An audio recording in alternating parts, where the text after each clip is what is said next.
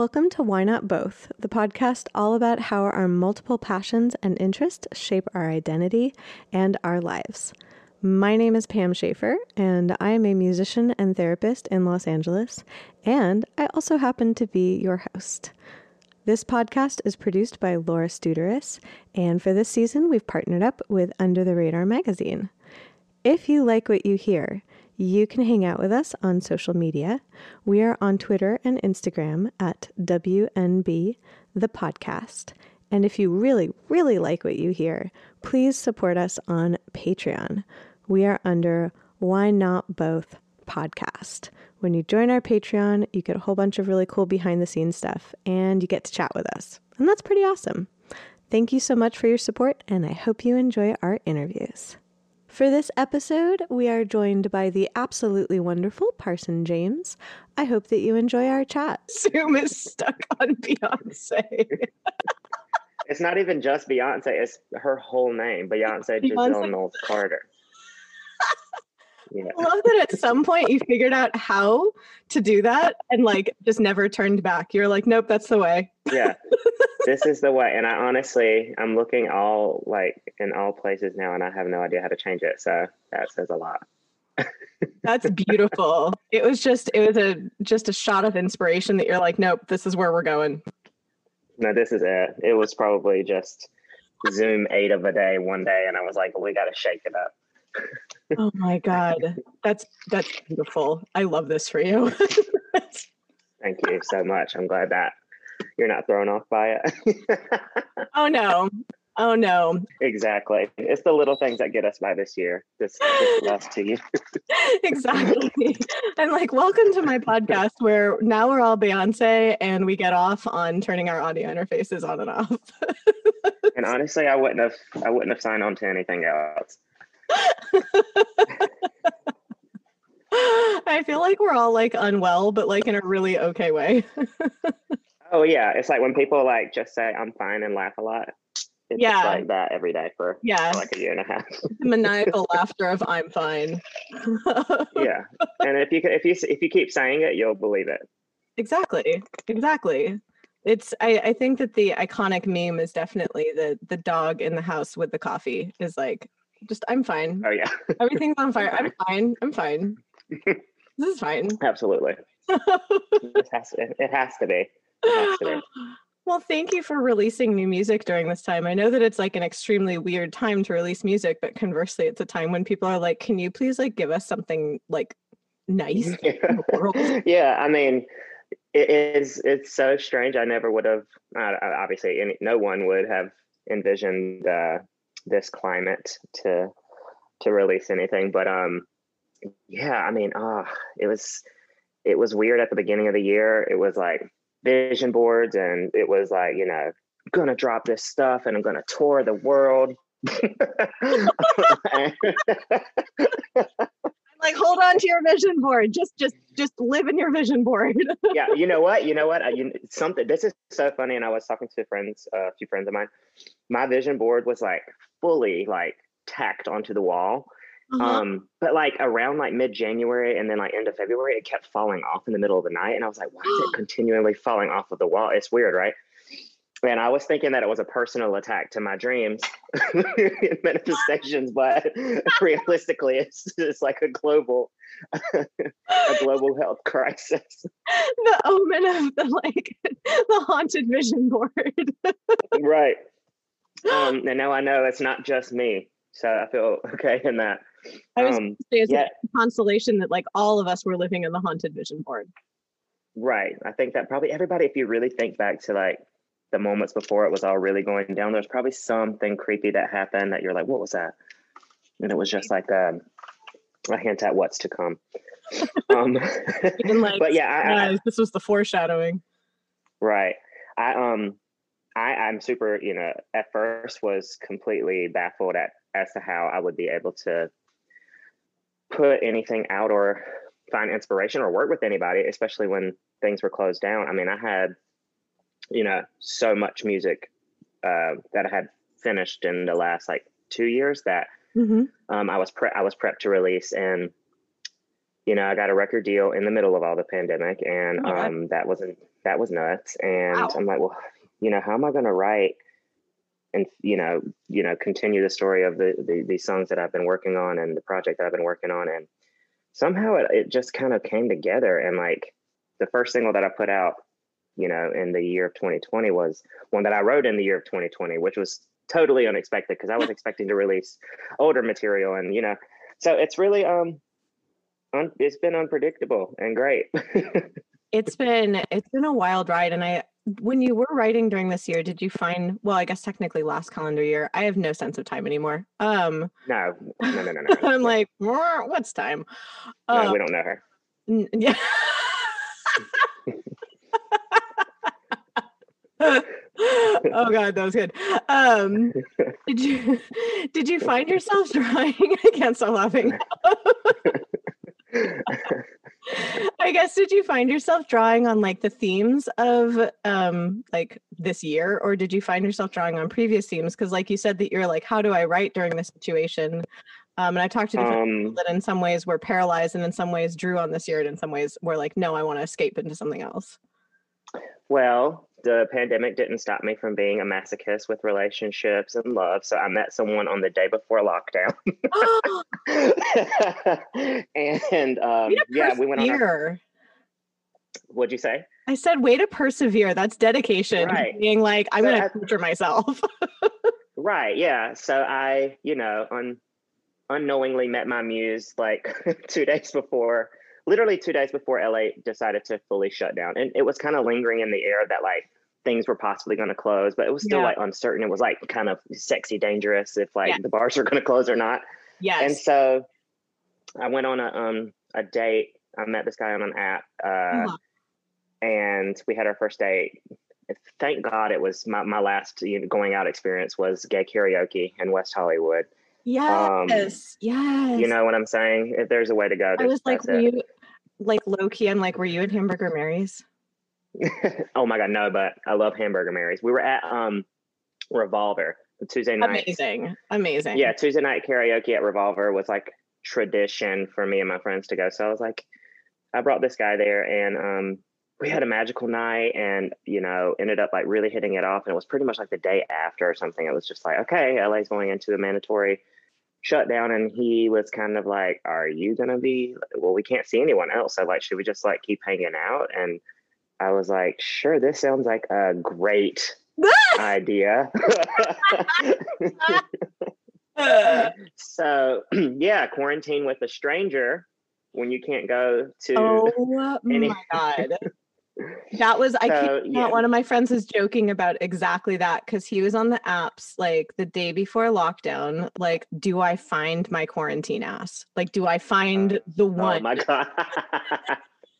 Yeah the consistent like honestly the world's ending what's to happen? Like Yeah. are we ever to fornicate again? Like what is you know what is gonna what is it? What's it to be? Yep. yep yep. For me I, I i guess everyone didn't know at that time it was going to be this long right yeah we thought it was like your your quarantine ass for like a few weeks not your quarantine ass for like the rest of eternity in the apocalypse Exactly. Um, but you know, me, I you know, I, I struggle with one night stands and stuff anyway. So like in the regular world.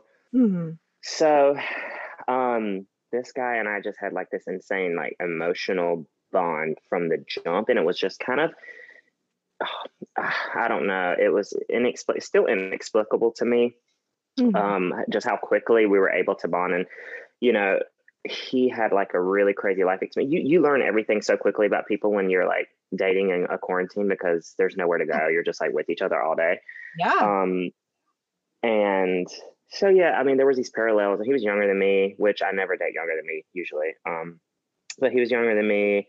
He, you know, had sexuality issues. He was like pretty much had only come out to like friends Oh, only in that February whoa in that February. Yeah. So like I'm like, you know, this is kind of nuts. I'm like, oh, oh, here's my quarantine buddy. you whoa know? whoa you know, all of a sudden you're going on the spirit journey of coming out during quarantine exactly. And so I always find myself being far too empathetic, and I, I, I just have experienced this in like friendships, just all aspects of life. My friends always joke that like if we go out, you know, raging, I'll disappear, and it's without doubt Ashton. My real name's Ashton Parsons in the corner. Uh, literally like talking someone through like their their life traumas. I'll somehow always attract the person that's like ready to be like hey can i tell you about what my dad did to me whenever i was young? I'm like oh my god yeah. You and uh, I must share my friends call it that i have instead of resting bitch face they call it resting bunny face because i'm the exact same like anywhere we are people are like why do people just tell you stuff? I'm like i don't know. It's so wild to me and it's like without fail and i can't say no I'm of course, you're like, like, I don't want to judge you, but like, I'm not sure why yeah. you're telling me this, but I'll I'll listen. exactly, and I mean, this happened with this guy. I mean, I had all the tools and equipment to just go the fuck home and stuff, but no, I just it's like I can help him. I've been through this already, oh. but you know, so we felt felt like pretty hard, and so like I said, I had all those songs from the year prior that I was just you know we already had first single ready, all that sort of stuff, but his um his his struggle with his view of like self-worth and what sexuality was like the intense um negative view that he had on it because of his family and religion and all that stuff that like I really really related to mm-hmm. that started like it started really really like cutting at me so like I'm taking his oh, stuff oh, wow. on but it's like living it's living with me because I think that I was being re-exposed to trauma that I thought that I had fully worked through. That makes sense. that totally makes sense. So I found myself like completely wrapped up. So, you know, we'd hook up and then he'd feel bad about it the next day because of this guilt thing. And then, you know, so it was like this push and pull all the time back and forth. And and we went to the beach and we got high a lot. And I never smoked weed, but 2020, I said, whatever, I'm a pothead. Um, it's and you're in Los Angeles. If you don't go through a pothead on the beach phase when you live in LA, like have you really lived in LA? Yeah, have you? Because I think not. Um, so that's when the idea of like high tide, low tide, which was the first thing I put out this year, uh, 2020, mm-hmm. um, because the tides were coming in and tides were rolling out, and I was high, and I was like, oh my god, this he, you know, he pulls me in so close because he needs me and needs me. He feels safe and secure because like to yeah. him, I'm so self self realized, and I, you know, have such comfort with my sexuality or blah blah blah like so he feels safe in that. And then you know when he acts on something the next day he pulls he pushes me away. So it was like a push and pull push and pull. And um so that reshaped sort of where i was heading directionally yeah. yeah. the music i was making and everything down to the sonics because at that point i started feeling like i am hurting myself by participating in this. Um, but i also have intense fears of being alone Mm. Um, and I was just pretty honest with myself that it was better for me to like help him and possibly get through to him and maybe get a little hurt along the way than for me to be by myself in the middle of a pandemic. Um. And so I started, you know, I listened to a lot of Amy Winehouse. She's tattooed on my arm. Mm-hmm. And um, so I just started kind of feeling, you know, a, her way of writing where she doesn't blame anyone uh, really she takes blame if she if she needs to and she's very honest and blunt and so i started just being inspired by her a lot and so when i finally got the chance to go in and work with colin who was like one of the only producers working in person mm-hmm. i just was kind of communicating to him that i was in this like space of like being very inspired by um, amy and especially the you know i'm no good record mm-hmm. and um so that's where like the sonics and stuff came from uh, mm. with the first single and so yeah to answer your question after all that lengthy explanation my uh, i gathered my writing inspiration from um, being a masochist and yeah quarantine love that was that was that was my that go. was my thing yeah well, it's interesting that you were talking about that, like essentially when you're with someone that's going through a trauma that you thought that you had resolved, it sometimes does open up your trauma again, but also it can help you heal your trauma conversely to help someone else with it. Yeah, exactly. Um, I think there's something to be said about that.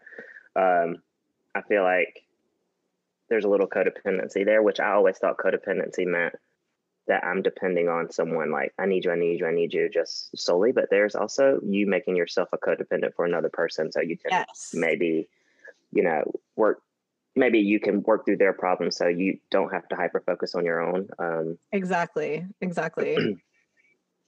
Yeah. I, I'm like, what was? I'm so curious. I'm like, is he okay? Are you okay? Like, are, Okay, so are y'all okay? you know, and- and- and and you know, here it is. Like at a certain point, uh, he completely starts coming out of his shell, and you know, he starts to get so comfortable with himself. And he posted a photo of us on his Instagram, and he he told me that it was the first time that he had ever posted a picture with a gay person before because he was scared that people would know and all that sort of stuff. He started growing and growing and growing into himself, and then um, he got to a place where I think that he's like, well, I don't know what I like, and what if I like need to explore? And I've never had like a phase where I got to like blah blah blah blah. So I was pretty much like, go do your thing. I, I mean, for me personally, I, you know, fell really, really, really hard. We both did. We were we were very much codependent on each other, um, in an unhealthy way. It was like an obsession, I think, on both sides, where Mhm. he he put me in this like this place where I was like had it all figured out, which I fucking don't at all. Um, but to him, I did, and Mhm. for me, I just you know saw someone that I really, really just saw parts of myself and I really loved and nurtured and whatever. But I also am adult enough to be like, if you're curious like this and thinking that you need to bounce around and stuff, I'd much rather that be the case than me dating you and then you cheat on me because then Yeah. it's pretty unforgivable. Yeah. Yeah. Yeah. No one likes that. so I mean, he's okay. He's um, I- don't know. He I talked to him infrequently. I had to put a boundary there uh, because you know he started seeing someone and that's fine, but I think that he was unable to let me go and he was just trying to like keep both in the place and it just wasn't working on both sides which is for me fine like completely totally cool but i think that he just can't handle the stress of like if he's hurting me or if he's hurting the other person it's just too much to keep up with and i'm like i'm busy so It sounds like your baby bird flew the nest, and that at some point you will you will reconvene, and it sounds like both yeah be in a much better place.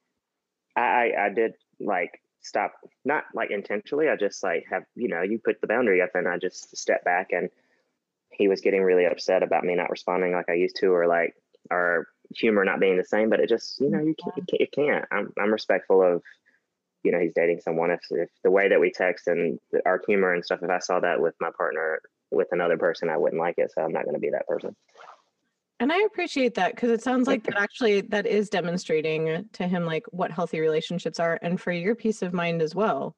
So that that way, Mhm. you're like, wow, I had this experience, and it's so interesting. Like in the microcosm of quarantine, it's almost like you went through like several years experience, but like hyper condensed. Right. Yeah, exactly. It was definitely a season. And I will, at the end of it, as much clarity as I have on the situation, it did affect me negatively. Like, I definitely started, you know, just maybe not being so kind to my mind after, because then you just, Mhm. you, regardless, you know, it's like, okay, so we, you know, we set, we set one free, right? um but like what what about me now you know so where do i fall where do i stand uh you know you start questioning self-worth and all sorts of crazy stuff that like love will do to you Yep. um yep. so you know i i definitely did i i spiraled a little bit for sure um but a good thing about me is that i'm so aware of what i'm doing um and i don't like to live in those places like i don't like to Yeah.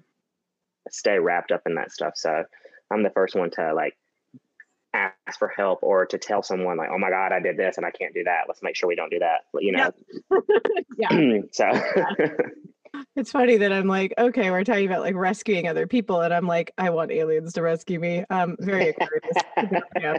Um, at a certain point you're born in you're born in raised valley yeah, yeah, yeah, yeah. wow we love to 100 see it Hundred percent Valley girl. My my mom lived in West Hollywood as a kid. Like my parents were born and raised here too, and so like I just moved to the neighborhood where my nana lived. When I moved back from college, I was like, I want to live, I want to live in West Hollywood, and like it's the perfect place for a tiny Jewish girl. like, wow Great. Love it. I uh, live uh I live almost to like almost in the valley. I'm like the border of Studio City and Hollywood. Oh, that's a great spot. There's also one of my friend's studios is up there, like up on like Fredonia, kind of above like the Oh yeah, yeah, yeah. bridge. So I live like I live on the opposite side. So my place is behind Universal City. So if I walk out on my street, like I can see the back of Oh. the Universal lot. Nice. Yeah. Okay, you're behind the creepy minion. I hate that thing. Whenever I'm driving to my friend's house, Oh yeah. I love how that's my landmark. I'm like, oh, good. You don't have to look at the minion. I left California in November to see my Oh, mom in Florida, and I just never came back. I mean, I low key don't blame you right now. Yeah, I'm hearing that. I'm gathering that. It's it's a little it's a little zesty. I'm actually really excited because I at a at 115 today, I get to go to Vaughn's and get my first dose of the vaccine. Oh my goodness. So wait, how does that work? Um, well, I am a direct healthcare worker technically because I'm a licensed therapist. I've been seeing all of my clients remotely since March.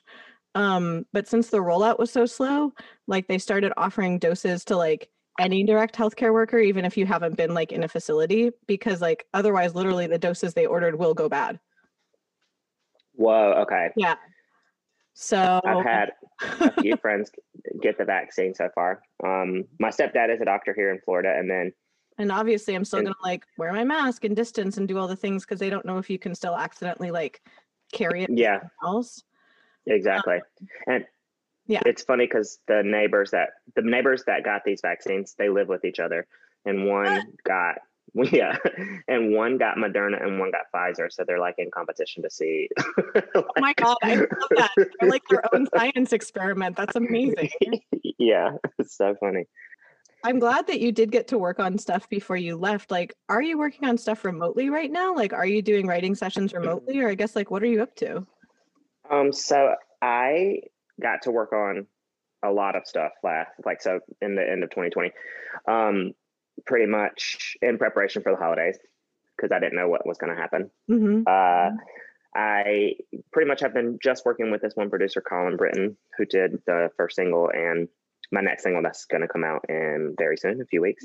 Mhm. Um, so we got a lot of material done, like, uh, and like I told you before, I had like a collection of songs that I was already like piecing together for um, an EP, a two part EP actually. And so now that I'm not there any anymore, the, the the focus is pretty much production. So that can be done from afar because Colin can work on that, and we can just go pass this back and forth and like make notes and add instruments and that sort of stuff that I don't need to be there for. Um, I have realized that I hate Zoom writing sessions. Yes. Um, I've done a few. I've tried my best. Um, it's just working with new people. I'm not against it, right? Like I'll say yes if it's like really interesting or something, but um, to write with someone that you've never met before through Zoom, uh, trying to get like an idea to stick as like people are like talking back and forth, um, and like hearing people and like having the music play from the producer and like it's just it's a lot. uh, yeah, it's I would much rather trade things back and forth. Like that's what I've been doing with people I've collaborated with because it's too I don't know if you find it this way, but it feels somehow overwhelming and underwhelming like at the same time. Yeah, exactly. That's a great way to put it. I had a really magical session um, that I'm I posted about it, so I could say, but like the literal legendary Rob Thomas. Oh my god. Uh, yeah, I don't know how it how it happened. I'm still shook to my core, but um, yeah, his people had reached out and like he was interested in working with me, and I was I was assuming it was going to be for his project Mm-hmm. or something that he was working on, but he was very much interested in working with me for my project. So like uh yeah, we had a Zoom session with Rob and he had like literally researched all my music. He kind of had he came in right away with like two ideas and vibes, you know, that were like polar opposites. And Wow.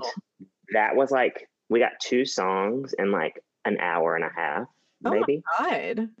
um, but it's you know it's Rob Thomas, and it was the 20th anniversary of his song with Santana Cool uh, coming out or reaching number one. So it was like a very magical Zoom day. That's the one magical Zoom I've had. You know, that like makes up it sounds like for all of the other Zooms. I think so. Yeah, it, it does. Um, because there were some bad ones. Yeah. Yeah, it's very strange Um, because like trying to even when you're writing with someone, like I'm so glad that you mentioned that like he did his research on your work. Um Yeah. and, like kind of created, like you said, like two different ideas, really different vibes. Cause like sometimes it's cool to go in with like a blank slate, but it's really nice when people actually like listen to what it is you do. oh my god, it makes all the difference. I, I mean, I do that, and I, I don't write for. Um, I, I did do a Zoom for another artist this two times this year, uh, last year. So again, time. Who is she? Um, I, I did, and I researched like I heavily just like, like went all the way through, and I know like, of course, as an artist, it's like maybe they don't want to repeat what they've done in the past, but I could at least get like some, you know, groundwork of what they've done and like how to expand upon it and you know talk yeah. Yeah. i love talking so like i love you know if you're working with an artist for me talking and really getting a conversation out and like what they're going through or what we're going through at the moment or whatnot um so yeah it really helps if you sometimes people walk in the room and it's just like let's do a disco record and you're like um what? Yeah. It's I love that, like, right what gives you the impression I would do a disco record? yeah. Yeah it's and you know people yeah it's, it's just interesting but yeah so i mean since i've been with my family um it's been a lot of just there's been about like nine eight versions of the next single so going back and forth on production with that and like getting artwork ready and ideas for you know the visuals and Mhm. kind of seeing what live performance is going to look like, which is still kind of up in the air, but have virtual ideas, uh, uh, virtual show coming up, and yeah, just like trying to stay consistent. I'm going to have to go back to LA um, sooner than later to because I feel inspired to write a bit more right now. Mhm. Mhm. So I want to get back into that space, and then I think mid-year my plan is to get to Nashville, um, Mm. transition out of LA into Nashville. Got it. Got it. Yeah. You can try all the different writing cities, see which one suits you. Yeah, I love Nashville, and I don't love LA right now. So I feel so, so, so I Normally, feel normally I'd be offended, but right now I'm like not offended. Right. I've been I've been I've been there for four years, and I don't know if it's brought the best out of me or not. I, I actually it has, it's, never, it's definitely not brought the best out of me. Uh, so I was in New York for like eight years prior to being in LA, um, and yeah, I don't know. I don't know. It's not cut out for everyone, I guess. it's a very I don't think I've ever been somewhere like LA and I didn't realize how unique LA was uh, having grown up here. It's like I didn't have the perspective outside of LA. Um, and then when I traveled more, especially as like a teenager and as a young adult, um, I really understood just how particular my hometown Yeah. Um, yeah, and strange, yeah, multifaceted, and magical and terrible. um, yeah. and so it's definitely yeah, it's and it hits you differently at different parts of your life too like i definitely did notice like even my own perspective on it shift as i've gone through different times of my own life yeah. I can imagine. I mean, y'all are unicorns. The you know the ones that are born and raised there. um, true. No, it's true. It's true, and in the best way possible. Um, I get that a lot when people are like oh my god you're from here no wonder and i'm like what does that mean wait, it's like, wait, what is that? Ah. I mean, that's. I, I mean, I think that'd be more good than bad. You know, I'm from South Carolina, and people, if I say that, they're like, okay, all right. they're like, um, so Myrtle, you know, Myrtle Beach, okay. Right.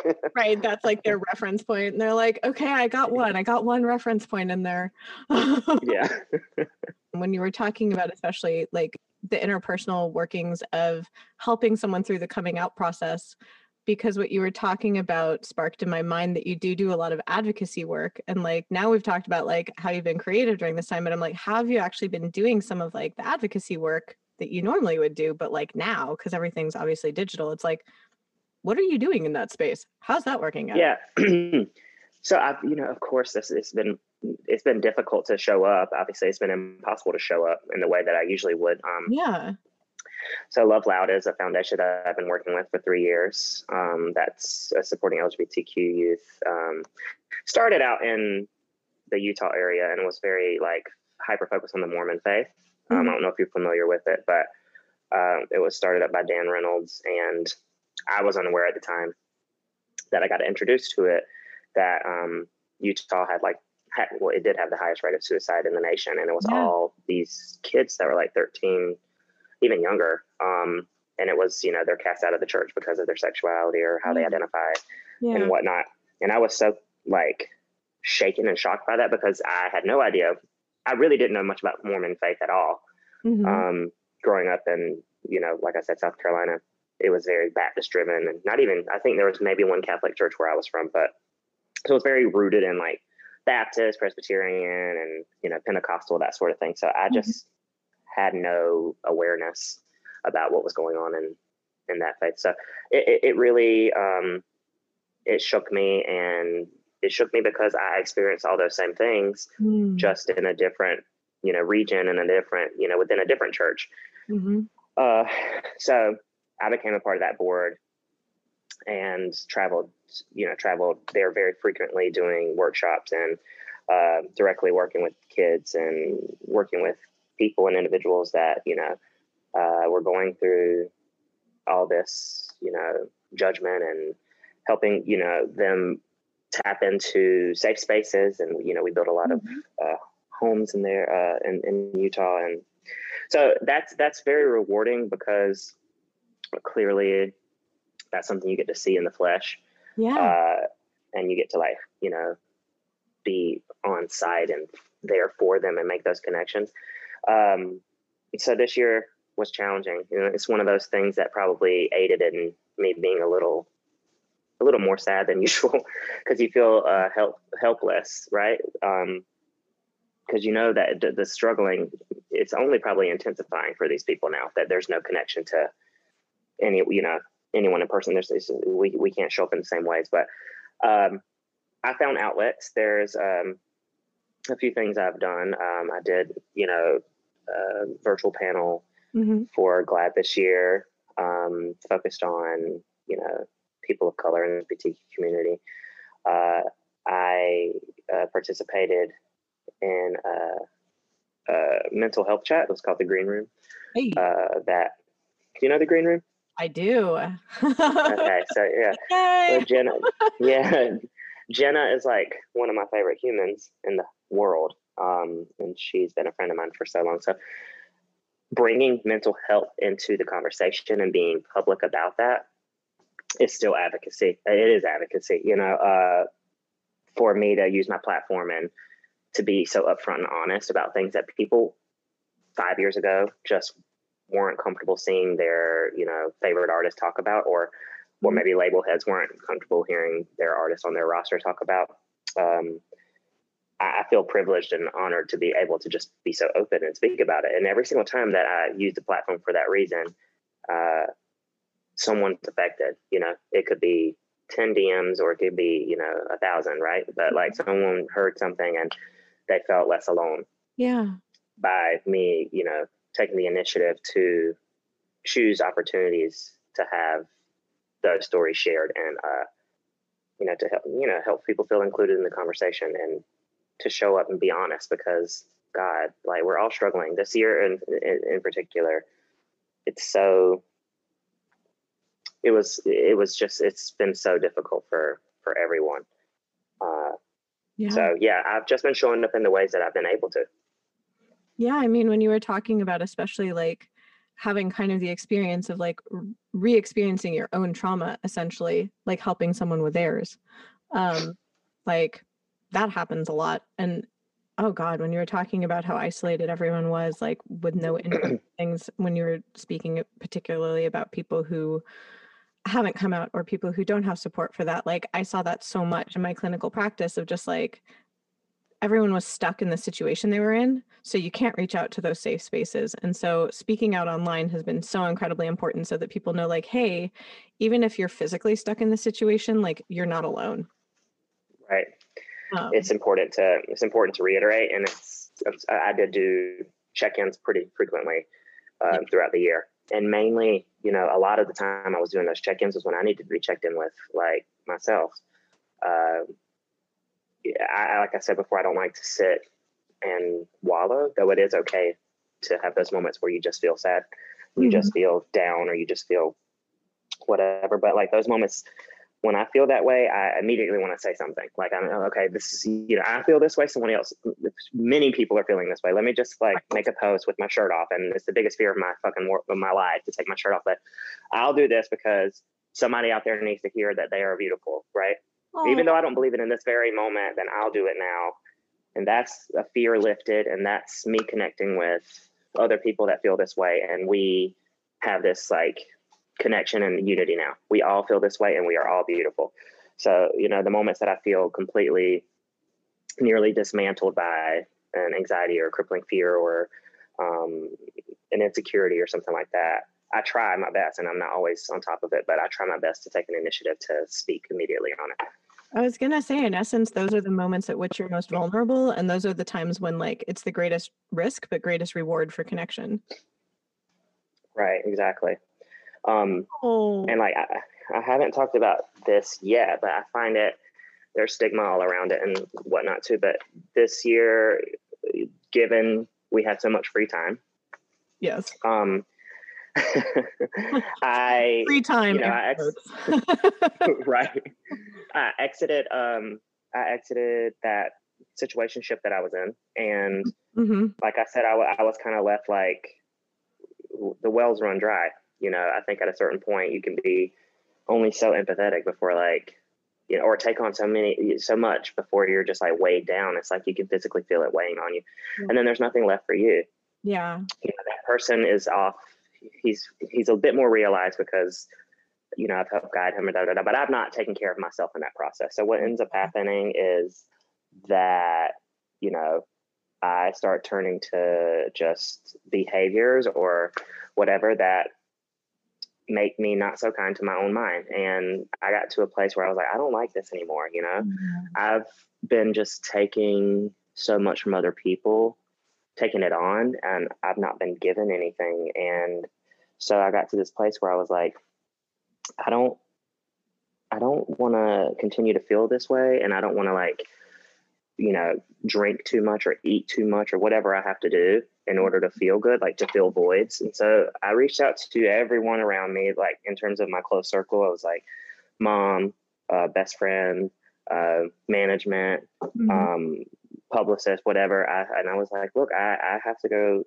get some help somewhere. Mm. Um, so I decided to go into a trauma treatment program uh, not long ago, actually, uh, December. Wow. I'm so proud of yeah. you doing that and for reaching out for that. I'm like, I want to give you a hug, but I am far away. very small arms. That is awesome. oh, thank you. Yeah, it was fantastic. How was your experience of it? it was really remarkable and really challenging. There's a few things that I got out of the whole experience. I'm always thinking on a wider scale or whatnot, but um, the part of the experience of like actively finding a place that was affordable, even with insurance, right? Um, that process, yeah, that process opened my eyes to like how many people are struggling and like how difficult it is to get proper treatment, get proper help. Um yeah. that's going to that's going to that, that's going to be quality right? Because I, i'm lucky enough to be a person that has insurance. Not everyone has insurance or i could afford the excess like costs or whatever um it got me so frustrated before going that like it was a, such that difficult of a process and that expensive of a process right? Yeah. Um so ultimately i found you know i got i got my way in there um but that stuck to me and it's something that i said that after i get out i just want to talk about that. I want to make sure that i speak on the like need for there to be some sort of change and to make mental health a priority and to make that accessible to more people than it is right now uh, As the treatment mental health provider i wholeheartedly agree with you. Right. Like it's it's it's baffling it to me. It is. I mean i do think that like obviously people in all spheres should be compensated for their time and their efforts, whether you're in a healing sphere, a creating sphere, an accounting sphere, whatever it is you do. It's like money is our medium of energy exchange. So, like, cool. Like, that's a great way of showing someone, like, hey, you gave me your energy, I'm giving you some energy back. But, like, it should be accessible to people and it should be covered in healthcare. And also, hello, universal healthcare would love that for us. We're literally the only developed country that doesn't have it. God, um, I know. And it's like, it's a nightmare because, like, I mean, I work as a therapist and now, I mean, I've always been an advocate for like available mental health, but this whole experience showed me like, you like our system is very broken.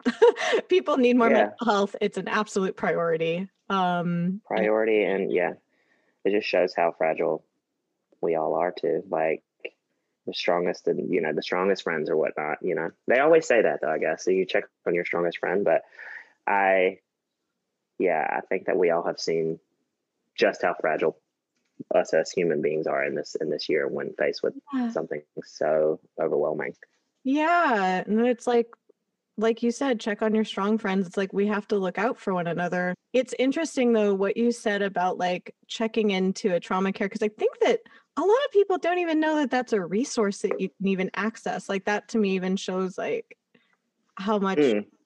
resources aren't accessible because people know that there's obviously like rehab for addiction treatment but yeah. I don't think that people know often that there is actually like there are programs for trauma recovery as well. Yeah, like trauma specific. Yeah, mm-hmm. I I knew that, but and I knew that because I had helped another friend find um, a pro, like found a place like a few years back and i guess because again like i'm you know i'm so wrapped up in like trying to save the world all the time uh that i forgot about this place that you know that i suggested to him and he reminds me that he reminded me when i was talking he was like why, why why are you not why are you not calling i was like oh my god you're right they oh my god exist. it was like like feedback loop yeah.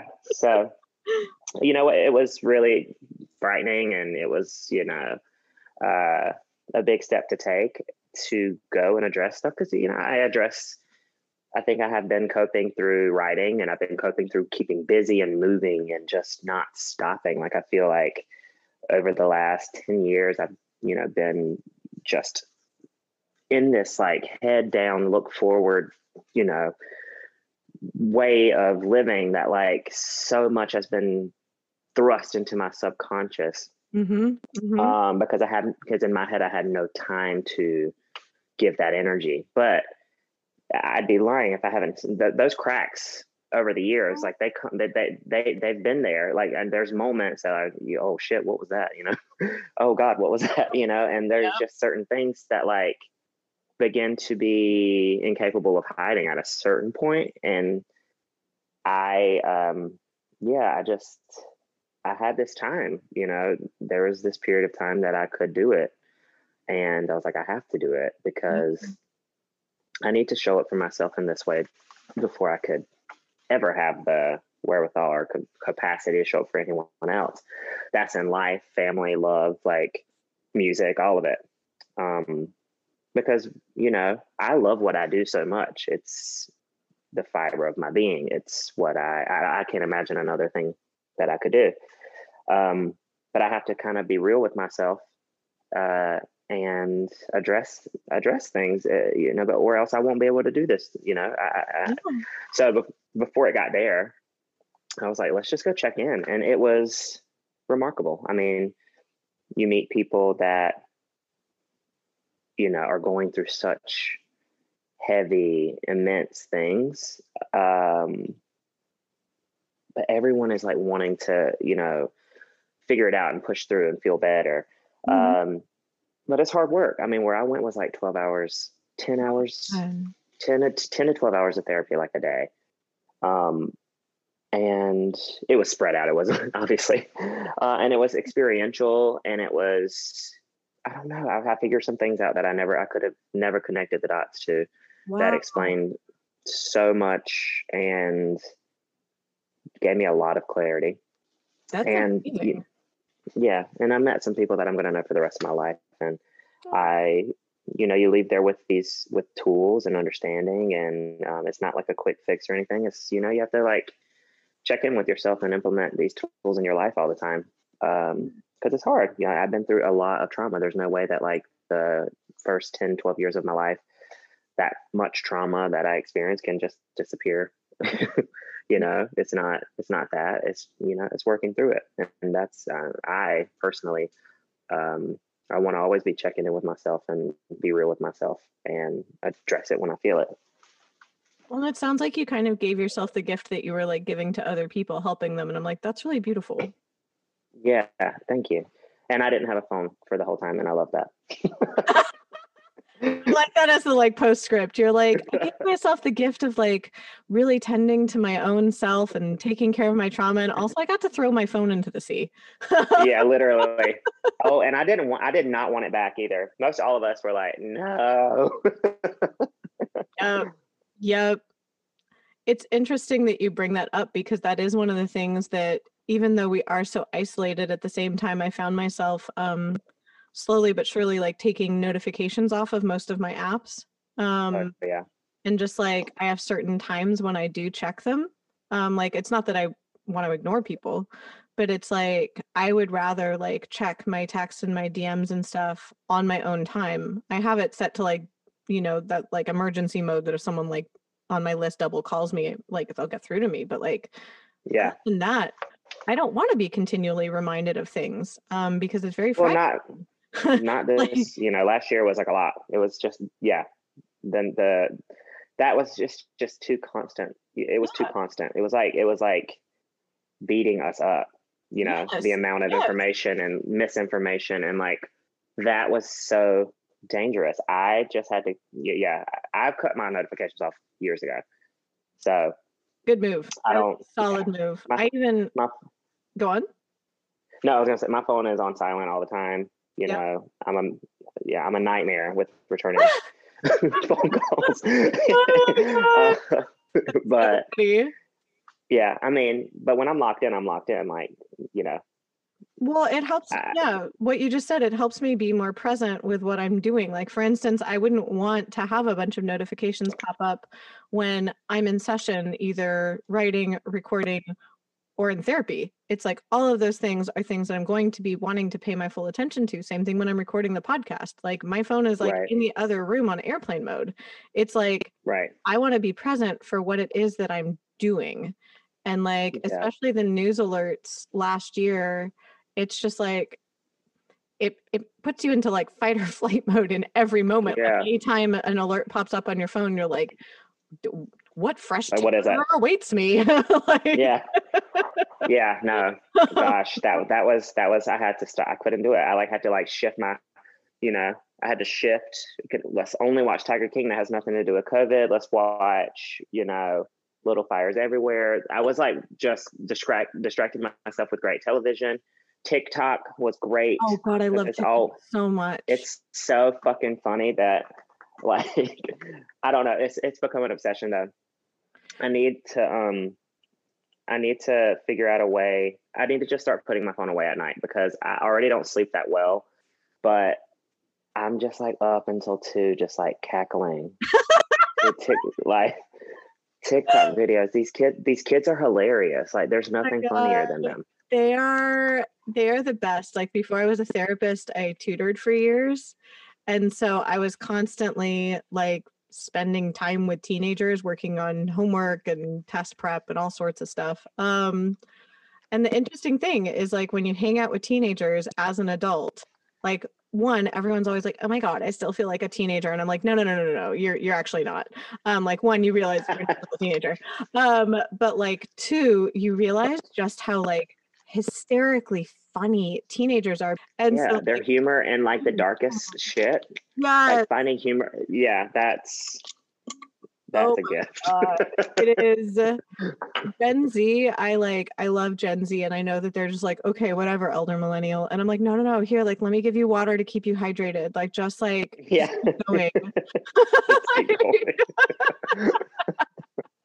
I'm like, I'll be on oh your crew because like low key I'm a tired millennial, but like here. yeah. Oh yeah, they're they're good. We oh my them. god. I'm really I'm looking forward to hearing though like what comes out of this year because it is a debate like when you're talking about that the art that you took in was not about covid um it's almost like when you have a historic event do people write about that historic event do people want to actually see art about it later like mm. It's almost like how people then incorporated 9-11 into art but much later. It's like when i don't know i don't know if we're going to have like a covid art phase.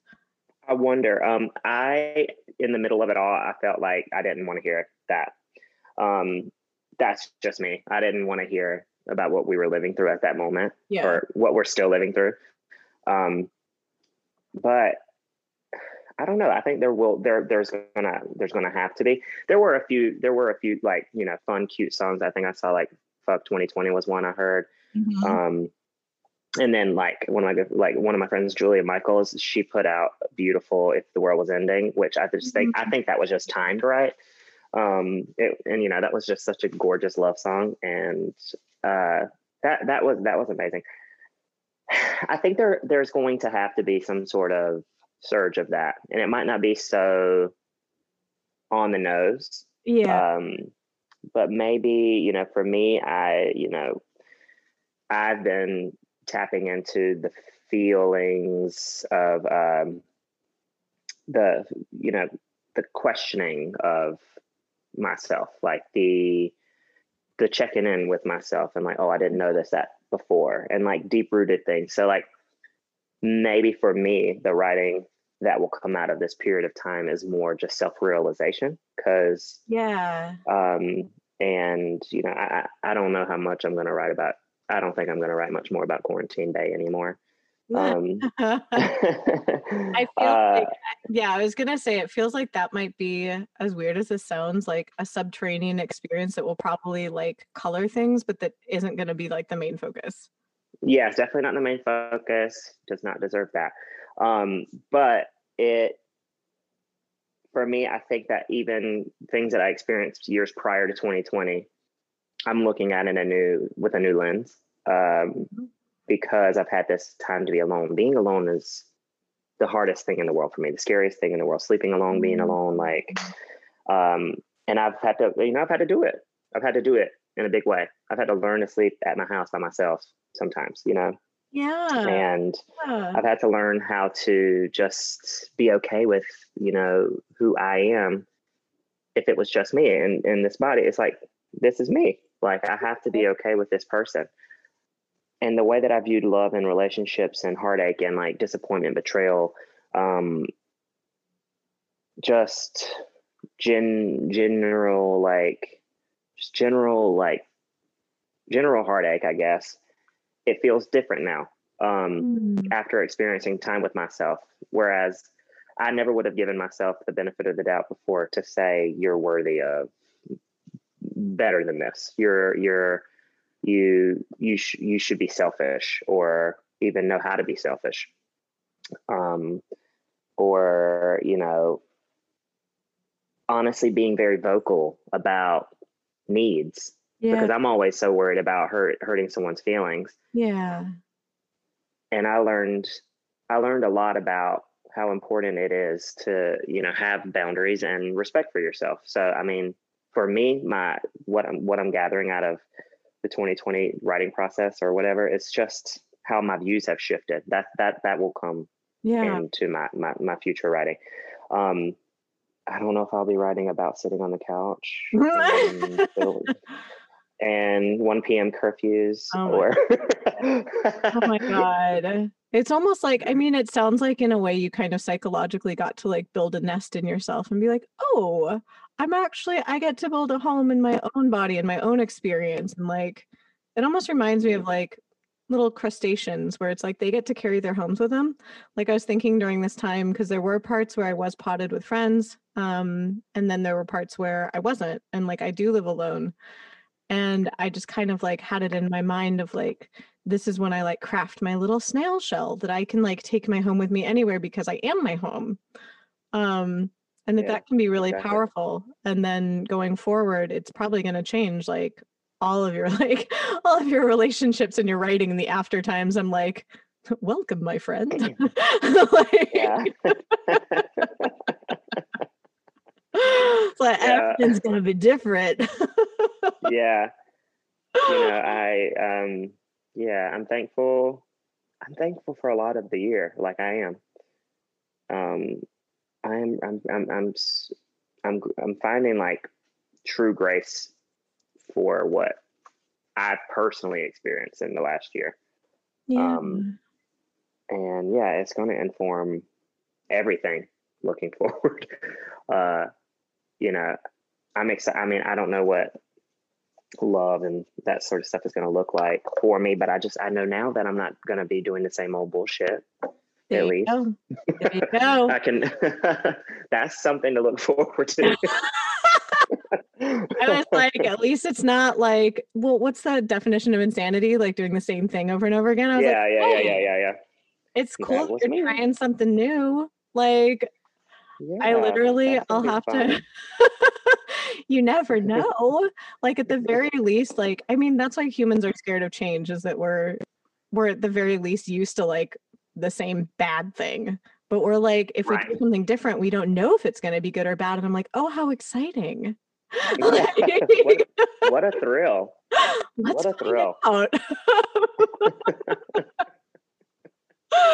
Oh my gosh. Thank you so much for being so generous with your time today. Like, I really oh, appreciate thank it. you. Oh, thank Especially- you. No, it's been incredible. This is great. Thank you again for listening to this episode of Why Not Both. If you liked what you heard, please make sure to like us and subscribe to us on your preferred podcast platform. You can also come hang out with us on social media.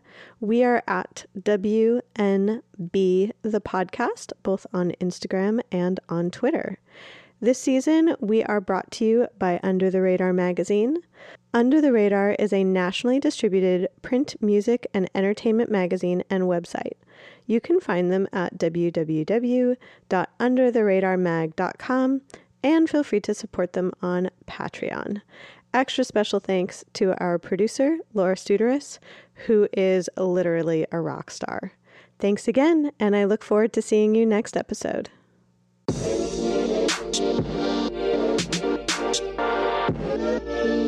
Thank